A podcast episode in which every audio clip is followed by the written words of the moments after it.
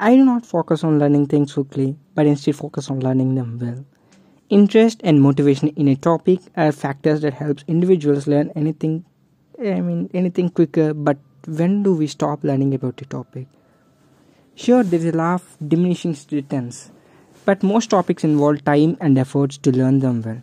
As for learning, we are flooded with data where almost of it's ignored. However, information that is brought to our attention is sent in a short term memory information we desire to retain is sent to long term memory and the rest is dumped, I mean forgotten.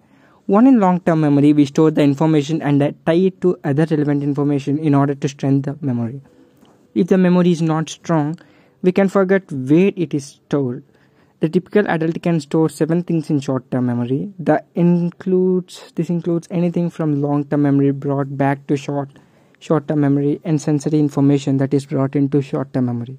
A clogged short term memory means that not much le- learning will occur. So it helps you learn quick your short term memory clear and associate the new information with the things you already knew. Each individual is different about the distracts them from learning, so vary your study methods until you find those that work best.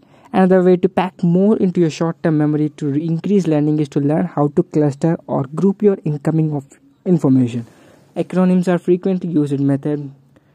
Most I know anyone who has taken high school math know that PEMDAS and FOIL represent. Another example of chunking is phone numbers. A 10 digit phone number is broken into 3 to 4 sequences.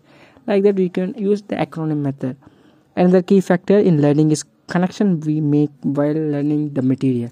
Therefore, we use that you learn to strengthen the connection. The term use or lose, it does apply. So this is what i can say how to learn anything faster. So i will back up with some other interesting techniques and episodes about this. So this is today's episode. Hope i can get some value added content for you. Thank you for listening. I am aditya mulkuri the host of that podcast signing off. Peace